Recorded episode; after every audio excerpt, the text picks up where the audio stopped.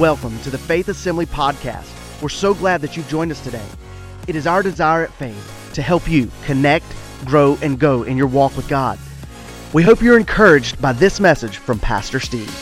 Uh, let's jump into the Word together here this morning. If you have your Bible with you, I want to invite you to turn with me to Romans chapter 12. Romans chapter 12, and we're going to examine a singular verse here this morning as we conclude our series of stewarding the soul. For the last several weeks, we've been talking about the stewardship of our inner man, our soul, and uh, how it is that John writes to the church, and he prays, of course, that they would be a prosperous people and that they would be a healthy people, but he gauges that and puts the priority on their spiritual man, their spiritual being, when he says to them, I pray that you would prosper in all things and be in health, even as your soul prospers. So today, that's our prayer as we're looking at this thing of stewarding the soul. That, you know, as we look at, we're so often concerned with our, you know, our bottom lines, our bank accounts, where we are in, in our careers and things like that. But just take, we're just taking a few weeks here to just set aside as, well, basically the focus every week here should be on the nourishment of our spiritual man, but just calling a special attention to that for the last few weeks. We, we began with talking about tending our hearts being gatekeepers and watchmen over the things that we're allowing into our lives and just really guarding that and, and finding out what is good and what is not, what is healthy and what is toxic for our spirit. And uh, last week we talked about tending our hands and how that what's on the inside of us, what's in our heart, sooner or later makes its way out through God's unique creation in us that by faith we serve and by faith we give and we, we act by faith for the upbuilding of the kingdom. So this week we're going to be talking about tending the fire, tending the fire of God in our lives. Listen, when Jesus came into your life, when you surrendered your heart and your life to Him, and you said, Lord, here am I, use me, here am I, send me, here am I, God, fill me with your Holy Spirit it should have, at least in some degree, ignited a bit of a fire on the inside of you spiritually. You should have a fervency. And we read about this often in the Bible. As a matter of fact, John the Baptist said of the coming Messiah that he was going to do that very thing that he was going to set a fire in us. Matthew chapter 3, uh, John the Baptist says this. Uh, he says, I baptize you with water for repentance, but after me comes one who is more powerful than I, whose sandals I'm not worthy to carry, but he will baptize you with the Holy Spirit and fire. He will baptize you with the Holy Spirit and fire. In Acts chapter 2, we see that wonderful day of Pentecost movement, outpouring of the Holy Spirit. And it says, when, uh, when, they were all, when the day of Pentecost was fully come, they were all in one place with one accord. And there came a sound from heaven, and it filled all the house where they were sitting. And there appeared unto them divided tongues like as a fire, and it sat upon each of them. Now, that's a figurative example for something that literally should have been happening on the inside of them. That as they were there and the Spirit of the Lord was being poured out on them, it should have been igniting a fire on the inside of them. There should have been a new sense of fervor, a new sense of urgency, an awakening to the power and the presence of God that just stirred them in their inner being. So, today we're going to be speaking about the importance as a spiritual discipline to tend the fire of God in our lives, to be sure that it's burning bright and that our lives are aglow with the fire of the Holy Spirit.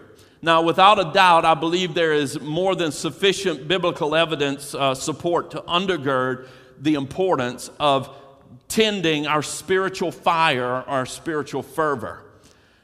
Now, I want to jump to our text here, and I'm going to read this morning from the Amplified Version because I love the way that this is stated. And if you're reading something different, that's okay. We're going to clarify terms as we move through. But Romans chapter 12, verse 11 in the Amplified Version reads like this. And Paul is writing, remember this, when we read most of the New Testament letters, Paul is not writing to the wicked and the sinful outside of the church but he is writing to a church To a church specifically, Paul is writing, but through the Spirit, he's writing to the church in general.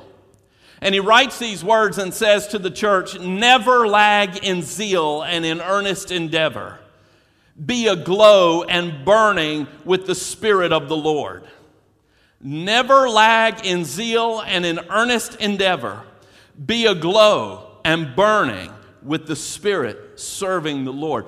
Do you know how many verses there are? I don't know. I, this is anecdotal and I haven't looked it up. But do you know how many verses there are in the Bible? Can you just recount on your own now? How many times you hear these words in the Bible? Don't be weary. Don't lag. Don't get left behind. Pursue the things of the Lord. Pursue passionately the fire of God in your life. Listen, the, the word of the psalmist to us is this Make a joyful shout to the Lord, all you lands. Serve the Lord with gladness. Come before his presence with singing. Know that he, the Lord, he, know that the Lord, he is God. It is he who has made us and not we ourselves. We are his people and the sheep of his pasture. Enter into his gates with thanksgiving and into his courts with praise. Be thankful to him and bless his name forever, for the Lord is good and his mercy is everlasting and his truth endures to all generation. Listen, I can't follow that directive half heartedly. I can't serve the Lord with gladness half heartedly. I can't fulfill that command to make a joyful noise unto the Lord half heartedly. I've got to be sold out, as we say, we've got to be on fire for God. Now, if you'll notice here with me, this text, as it's rendered in the Amplified Version, is divided by a semicolon. And I want to treat it that way as we, as we walk through it today. To the left of the semicolon, you read these words never lag in zeal and in earnest endeavor. I would say that is the intensity of pursuit. The intensity of pursuit. To the right side, we read, Be aglow and burning with the Spirit, serving the Lord. I'd say that is the object of pursuit.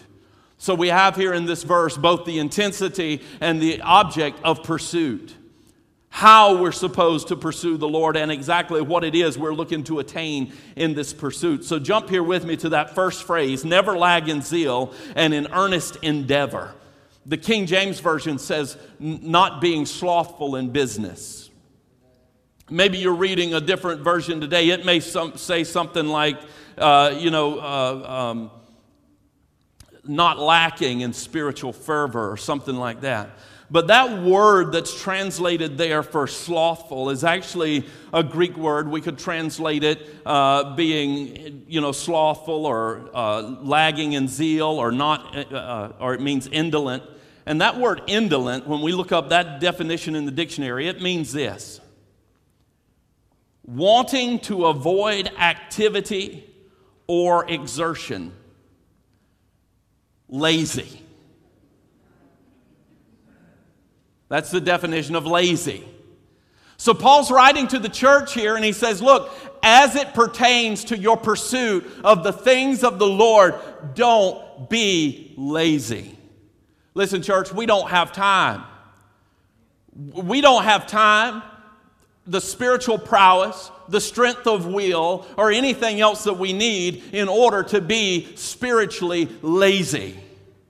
We need to be intense Earnest endeavor, or that word business there, if you're reading King James this morning, uh, it comes from a Greek word that can be translated eagerness, earnestness, or haste. As a matter of fact, it's the same Greek word that we read so oftentimes. Every year, December comes around and we begin to recite the Christmas narratives and things like that. We find this same Greek word when it tells about how the shepherds came to visit the newborn Christ child. It says this, and it came to pass, Luke 2, as the angels were gone away from them into heaven, the shepherds said one to another, Let us go now even to Bethlehem and see this thing which is come to pass, which the Lord has made known to us. And they came with haste. It's that same word. It's that same word that Paul says, look, don't be lazy, be eager, be in haste in your pursuit of the things of the Lord. We read this same word in Paul's testimony concerning the early days of his conversion when he says in Acts 22 When I returned to Jerusalem and was praying in the temple, I fell in a trance and saw the Lord speak to me and said, Quick, get out of the city because there are people here who are not going to accept your testimony. That word quick there is the same word, it, it denotes a sense of urgency a, a sense of passion, a stir, a, a, a botheredness, if you will, that we might be being left behind. So, we, what we get out of the opening phrase here of this text, even though we've not covered the entire verse just yet, we can begin to see from that that our service and our devotion to the Lord shouldn't be secondary in our lives, but it needs to be something that we are passionately, even urgently pursuing. Our spiritual state should not be a hit or miss or a catch as catch can kind of situation, but it needs to be, it doesn't need to be something that we regard lightly. It's not something that in which we need to be lazy, but on the contrary, it's something that we need to pursue with urgency. Urgency. When it comes to our relationship with the Lord, we need to have that same sense of urgency that we feel when we get out of the bed in the morning and we know that there's a huge to do list in front of us. How many of you know that you wake up differently, or how many of you wake up differently on those, quote, big days. You know, there's just some days that you know what's ahead of you and you know what's you're, you're committed to do, and it's a huge day. Some of you students right now, you're, you're coming to the close of the school year and you know it's, it's a big deal and you need to be prepared. You need to be ready to greet that day to face that day and it's you know it's been hyped up in your mind your moms your dads whoever they've been really pumping this whole idea of being ready. I mean for crying out loud you even got up in time to eat breakfast. How many of you your mama made sure that you had plenty of oatmeal before big test day? Because it was it was important and you needed to get up and you needed to get after it because it was urgent. And it doesn't matter how much or how little sleep you had the night before. When the sun comes up in the morning, your little eyes pop open and you are ready. I mean, you are ready. It doesn't matter. You, you can wake up, you're ready to roll. You say, Game on. I'm in it to win it. I've got my eyes on the prize and I'm going forward. Because there's a sense of urgency associated with the tasks that are before you. And that's the image, that's the picture that Paul's trying to draw here for us when he says, Don't be lacking in zeal. In other words, get up every day with that fresh pursuit in mind that says, Look, I've got to catch up to what God's trying to do in my life. I've got to catch up to where the Spirit's leading today. I don't want to get left behind. I don't want to miss out on the blessing. I've got to pursue it.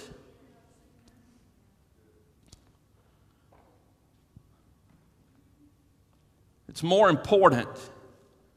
Your pursuit of the things of the Lord. Now, listen to me. I'm not trying to be legalistic here this morning, and I'm not on a soapbox. I'm just speaking in reality. And yes, I understand that there are times and there are seasons when you need to get away and you need a break and you just you have to remove yourself to some other place. I get that. No cards, letters, emails, please. But can I tell you that this pursuit is more important than what's going on at your favorite vacation spot? Can I tell you that your walk with the Lord and your family's spiritual disciplines should not take second place to anything? They should not take place to your children's sporting events. They shouldn't take second place to your personal relaxation and pleasure. They shouldn't take second place to your personal desires. Your walk with the Lord and your family's spiritual condition, spiritual discipline should not be determined by popular trends. I know what the rest of the world is doing, but it doesn't mean that it's good for us. There needs to be a sense of urgency regarding our spiritual condition. Listen, if we were in this room right now and one of us began to have a physical distress and there was a, there was a medical emergency. How many of you know that the sense of urgency in this room would rise exponentially? There, there would be some hand wringing. A group of people, some of you would begin to pray. Somebody would get on the phone and begin reaching out to emergency services. Maybe those of you who are in the room who are qualified might begin to administer aid yourself but there would be a tremendous uproar in this room. There would be a sense of urgency that, oh my goodness, we've got to do something.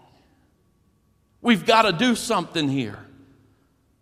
Can I tell you the same should be true of our spiritual condition?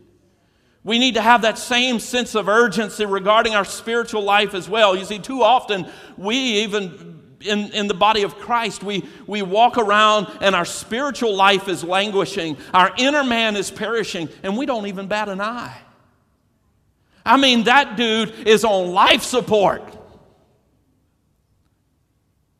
And we're just on to the next thing. But somebody needs to be interceding for the body of Christ. Somebody needs to be praying for revival. There, there needs to be somebody that's reaching out for the resources that God has to offer. There needs to be somebody who's coming alongside that one who's spiritually perishing and offering aid to them if they can, and encouraging them and lifting them up.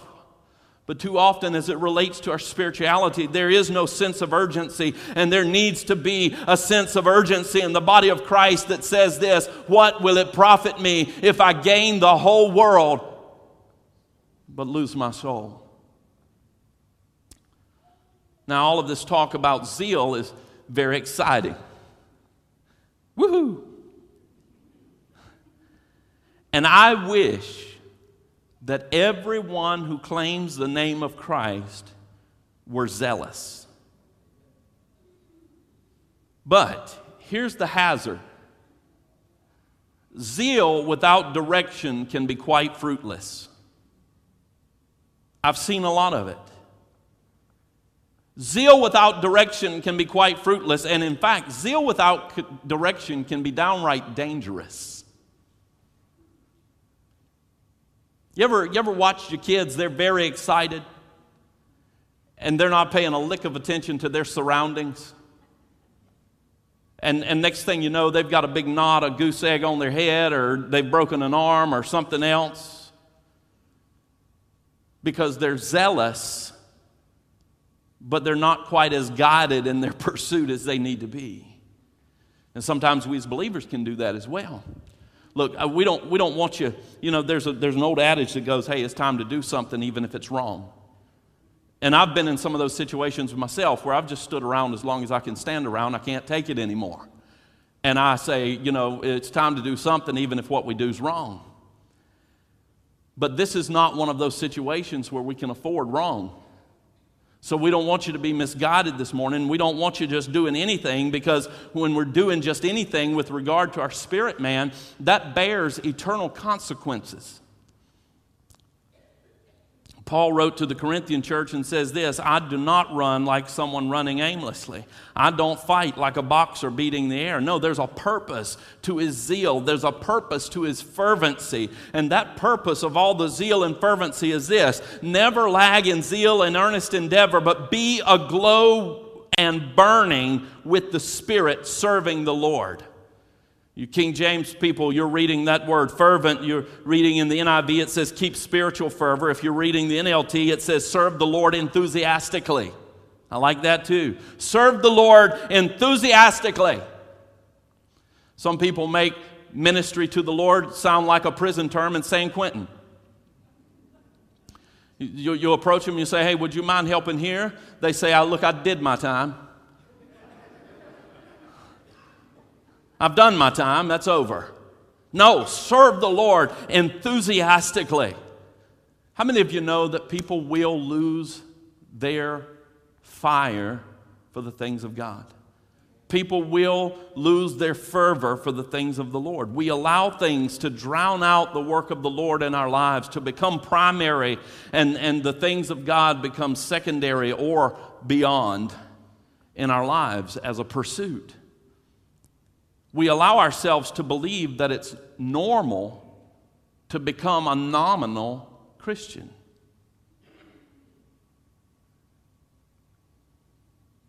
Do you believe that?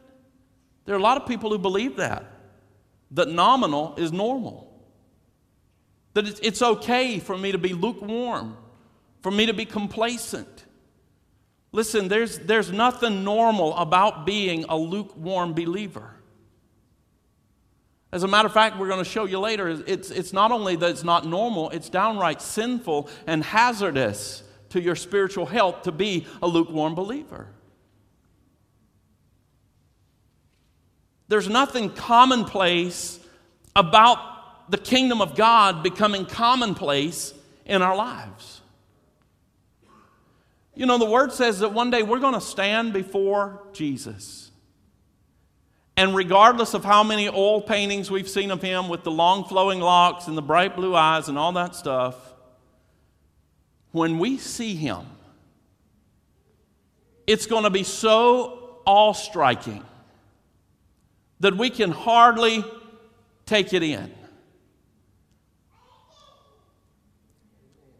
Thank you. Praise God. That, this is exactly what I'm talking about, church. We need some fire up in here, right? Listen.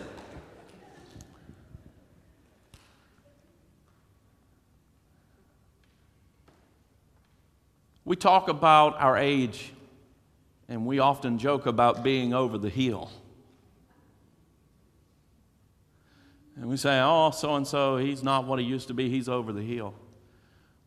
Well, let me tell you something. You may reach a numeric value in your life where you consider yourself to be over the hill.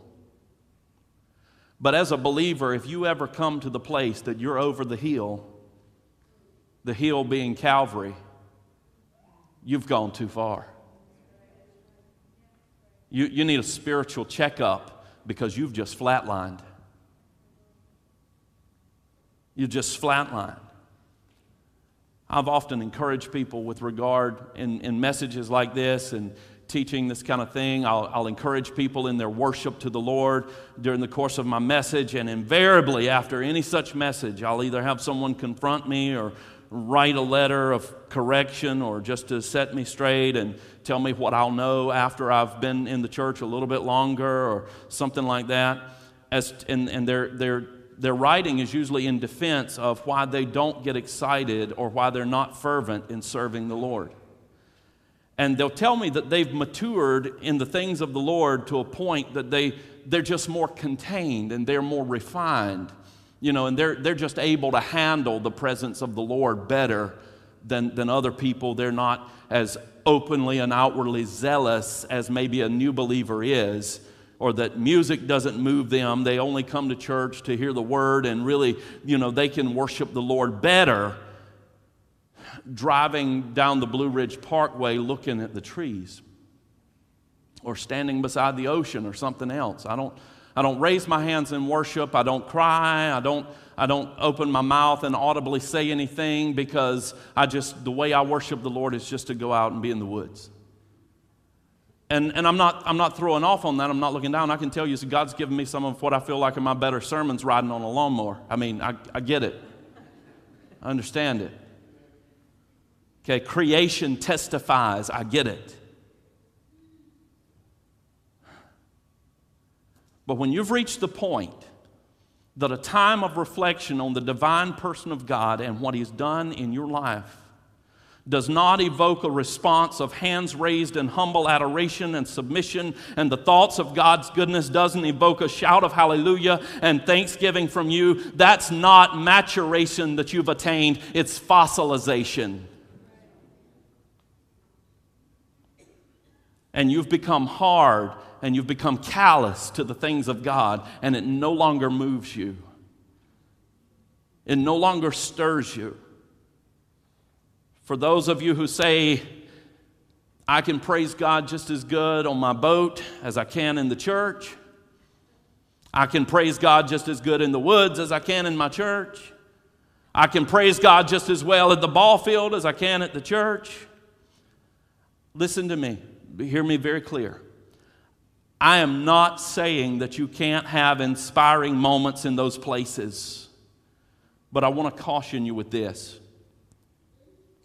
Praise God in those places if you can. Praise God in those places if you will. But be sure that you're in those places for the purpose of praising God and not satisfying the desires of your own flesh. Make sure as you worship Him in those places that worship has not been replaced or made secondary to your own personal desires.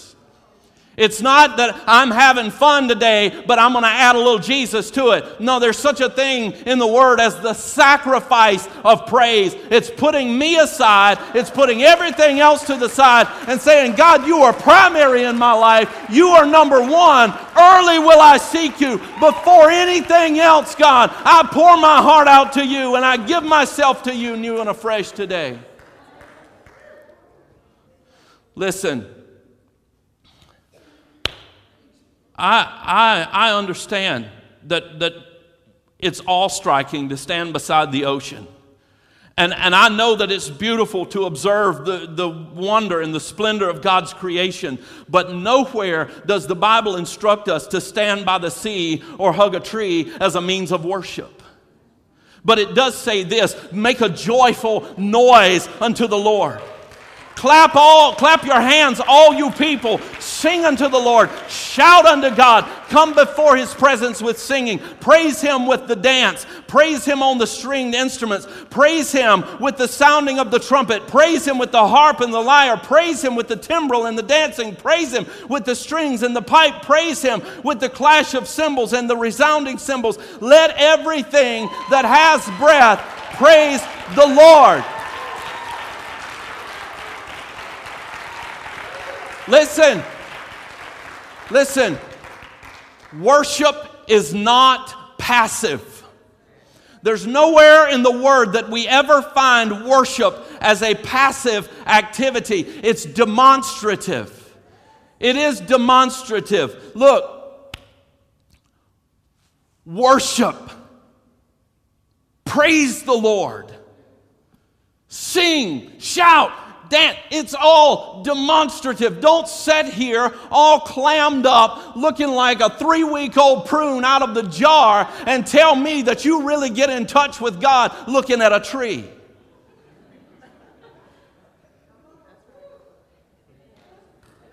I'm sorry.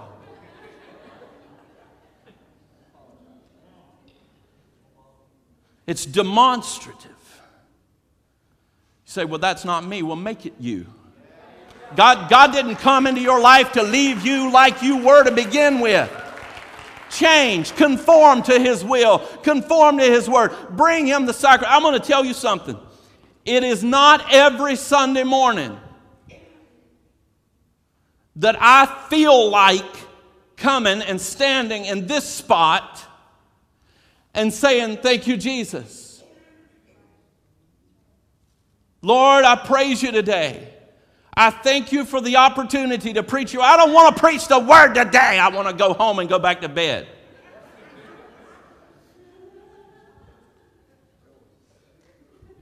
It's a sacrifice of praise. You don't feel like it, you do it until you do. Because I promise you, when you take one step towards Him, He's going to take more than that towards you, and He's going to come and meet you where you are. And you'll find that if you'll do it as a, as a, as a discipline, as a demonstrative thing, that God is going to meet you where you're at.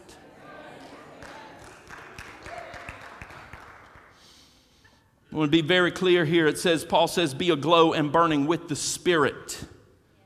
Be aglow with the Spirit. That, that's the Greek word there, Spirit, pneuma. It has 385 New Testament occurrences, and most of these are used to describe the person and the work of the Holy Spirit. Now, it depends on whose commentary you read what this word spirit means, but I believe that it is indicative of the person, the third person of the Trinity, the Holy Spirit of God.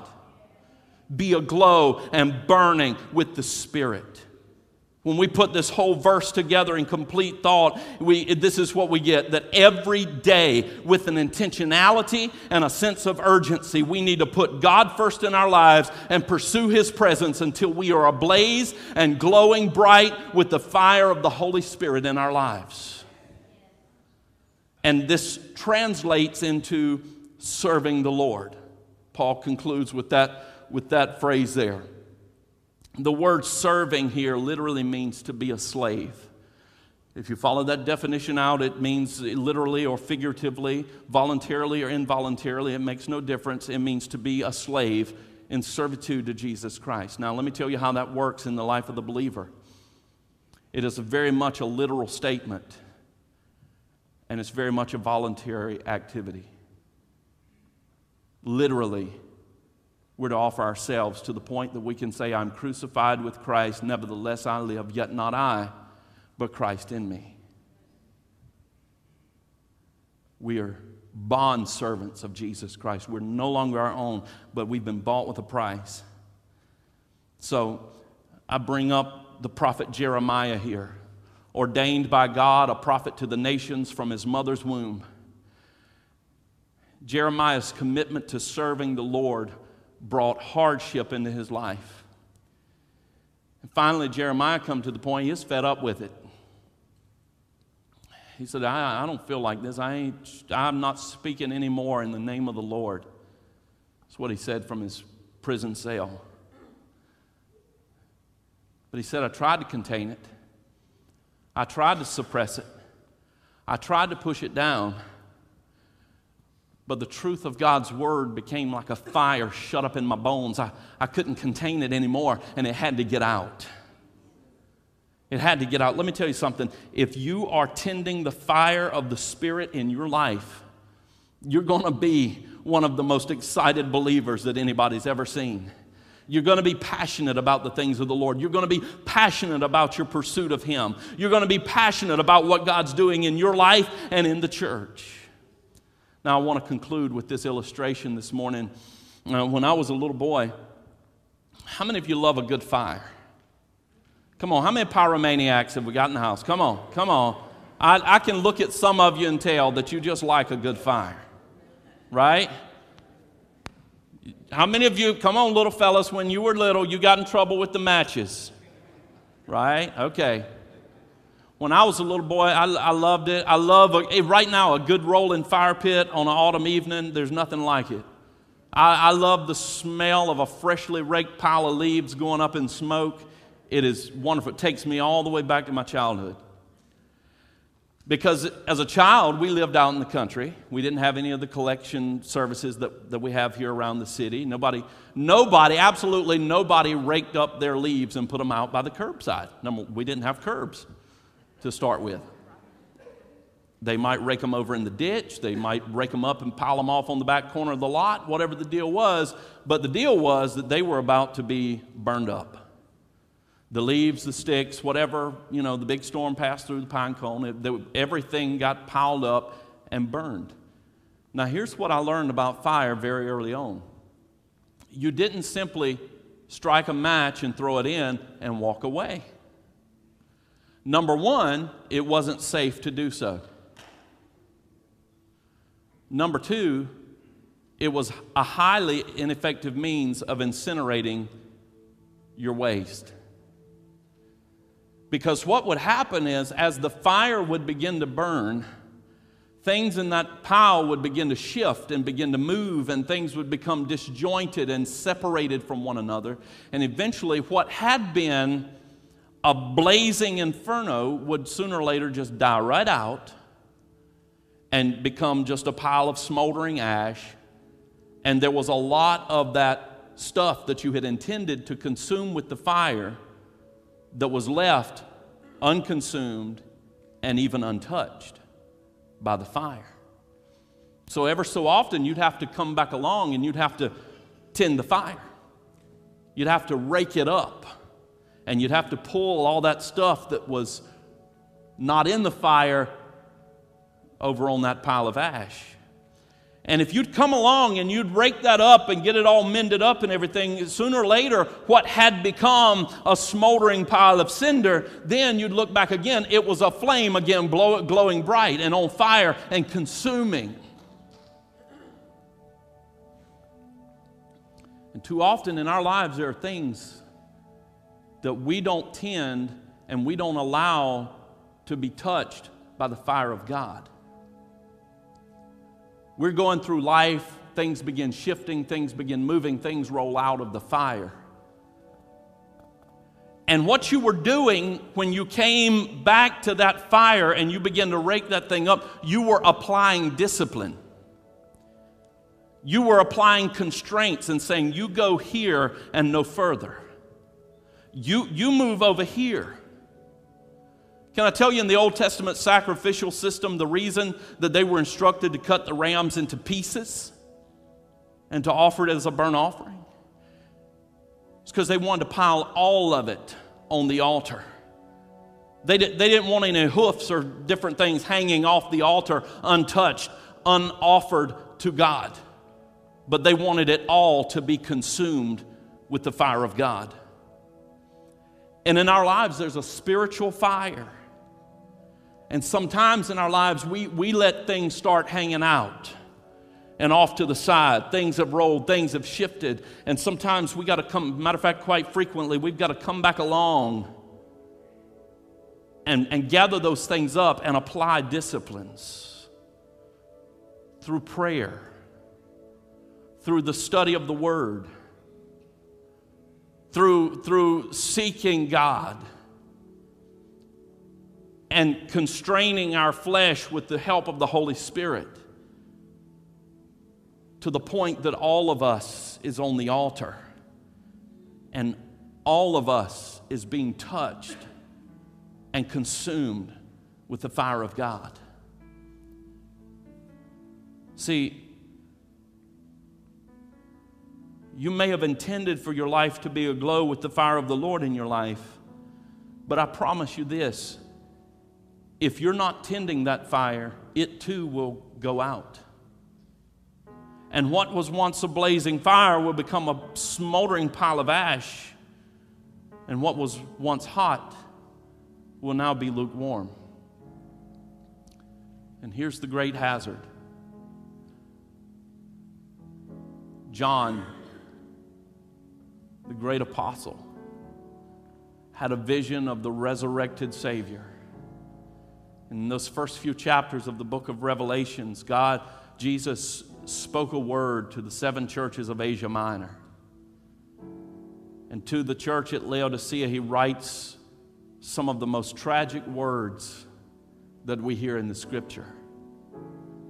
And the Lord speaks to this people and says, This I know your works, that you are neither cold nor hot. I wish you were, Jesus says, cold or hot. So then, because you are lukewarm and neither cold nor hot, I will vomit you out of my mouth. I'm, I'm not going to have any part of you. You won't have any part in me. If I could change my analogies here for just a minute, but say, maintain the principle and I'm not going to share an entirely different message, but in Matthew chapter 25, we read Jesus' parable of the ten virgins. And he says there were five wise and there were five foolish. And for the application of this message today, we know that the five wise were very vigilant in tending their fire in anticipation of the coming of the bridegroom. And the bridegroom came, and he found those that had their lamps trimmed and their fires burning bright. And he took them into the marriage chamber, and they shut the door. There were also what they say foolish virgins. They were out scrambling around trying to find what was necessary for their fires to be reignited again when the bridegroom came and they missed out. They asked the wise virgins for it. They said, Look, I can't give you what you need. And your brother, your sister, your mother, your father, nobody else can give you spiritually what you need. You have to have the oil of the Holy Spirit in you in order to have the fire of God burning bright in your life. In order to be on fire for the Lord. And I don't want any of us in this room, any of us that are watching online, to ever hear Jesus' words to the Laodicean church. I wish that you were hot or cold, but because you're lukewarm, I'm going to spew you out of my mouth. Church, we need to be on fire for God. We need to be on fire for the things of the Lord. Keep prayed up. Renew your mind. Share your faith. Break up the stagnancy of inactive Christianity. And tend the fire of God in your life. We hope you enjoyed this inspirational message today. If you would like more information about Faith Assembly, please visit us on the web at faith-assembly.org. Thanks again for joining us, and we hope you have a blessed day.